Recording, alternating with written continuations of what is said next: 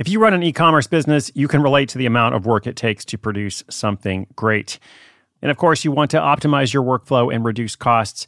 That's why I want to say a big thank you to our partner, ShipStation, and perhaps introduce you to them as well. If you are not familiar with ShipStation, they've been supporting Side Hustle School for years. They have helped so many of our listeners make things much easier, automate their shipping tasks, help them scale their business, and also, this is not a small thing, save thousands on shipping with industry leading carrier discounts.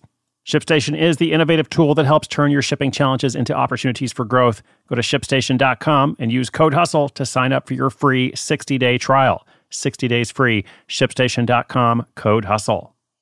At Evernorth Health Services, we believe costs shouldn't get in the way of life changing care, and we're doing everything in our power to make it possible.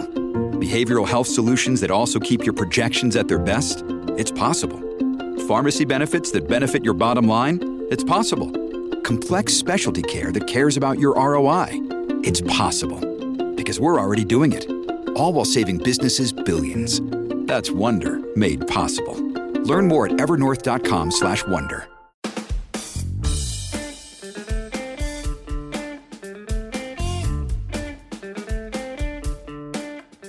Hello, friends, listeners, and Side Hustle School community. It's Chris Guillebeau here with you today.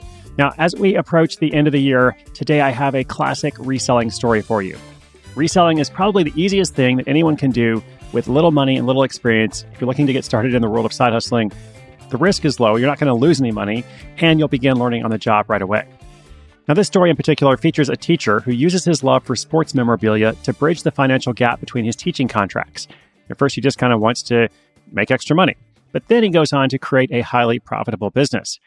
How much can you earn by buying random items at thrift shops or garage sales and then reselling those items online? Well, this guy earns $8,000 a month. So, as I said, it's a pretty classic model. It's something that just about anybody can do in one way or another. Here's a shout out to our sponsor, and then I'll tell you all about it.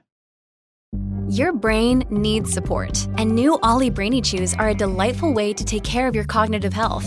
Made with scientifically backed ingredients like Thai ginger, L-theanine, and caffeine, Brainy Chews support healthy brain function and help you find your focus, stay chill, or get energized. Be kind to your mind and get these nootropic chews at olly.com. That's O L L Y.com. These statements have not been evaluated by the Food and Drug Administration. This product is not intended to diagnose, treat, cure, or prevent any disease.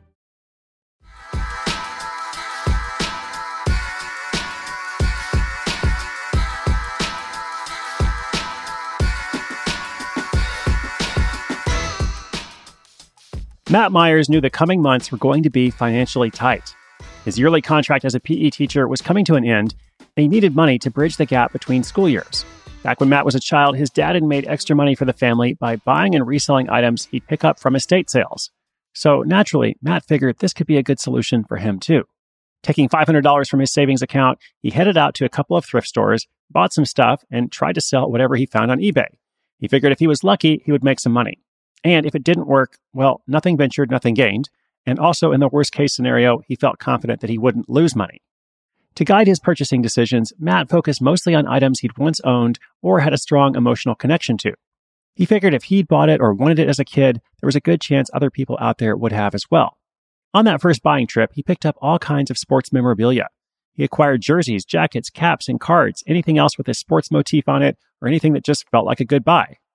After stopping at several thrift stores, he came home with around 75 small items for his $500 investment. Over the course of the next few days, Matt used his phone to take pictures of the items and then uploaded them to eBay. He set his prices by looking at previously sold listings and choosing a competitive price based on what he'd personally paid for the item. He always set a buy now price so that anyone could purchase the item right away, but he also allowed eBay users to bid using a traditional auction. Interestingly, Matt's first sale didn't come from any of that sports memorabilia. He'd bought an old iPod Touch. Remember those? I had one a long time ago. He bought an old iPod Touch for $2 at a garage sale, which sold within a couple hours for $140. That was a 6,900% profit margin, and Matt couldn't help but feel he was onto something. He used the money to treat his girlfriend, who is now his wife, to a nice dinner, and then got right back to work the next morning.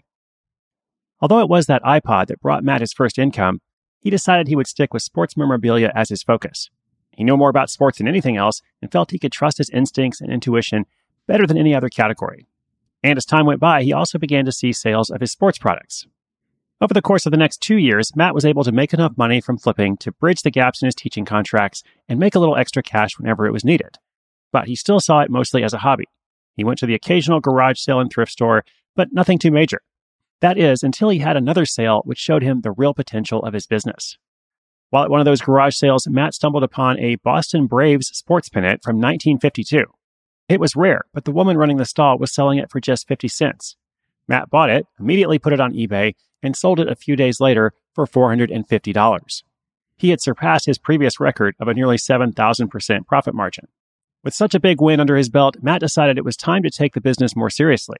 He created his own eBay store, which he named Kevin's Clubhouse in honor of his dad, and began to treat it as more of an e commerce business than someone just flipping the occasional item.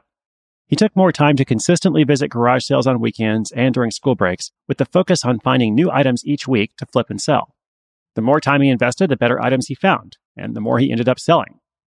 Since starting this business, Matt has made $62,000 doing this, and he's ramping up. He now averages around $8,000 a month in profit. To anyone out there looking to start a similar venture with their own $500 investment, Matt recommends choosing a topic you're interested in, one you're knowledgeable about, and choosing items you feel an emotional connection with. He says you also shouldn't be worried about getting it right every time. Sometimes you'll buy items that don't sell or don't sell for as much as you hope. that's just the nature of the work. But if you get it right even 50% of the time, you'll be profitable. Looking ahead, Matt is now creating a standalone Kevin's Clubhouse website, and we'll spend the next year or so looking at how to optimize traffic to get more sales.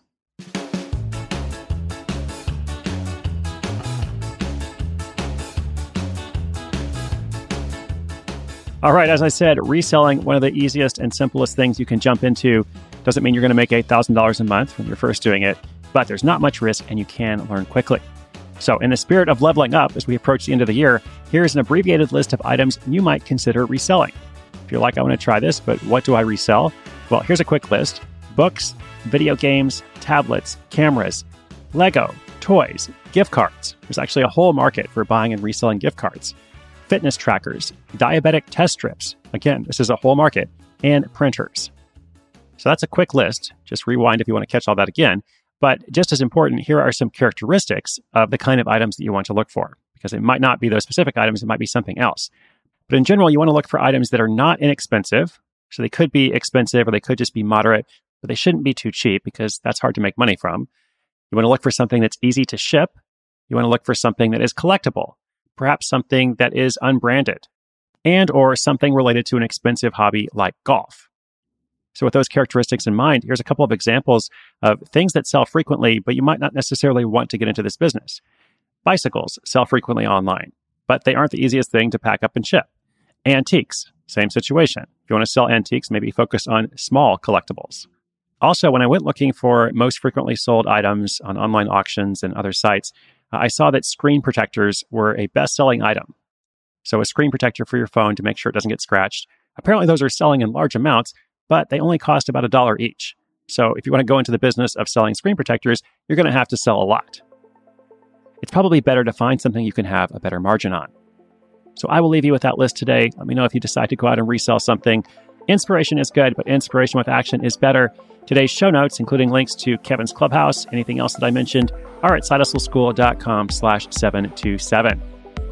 Thanks so much. I'll be back again tomorrow. This is Chris Guillebeau for Side Hustle School.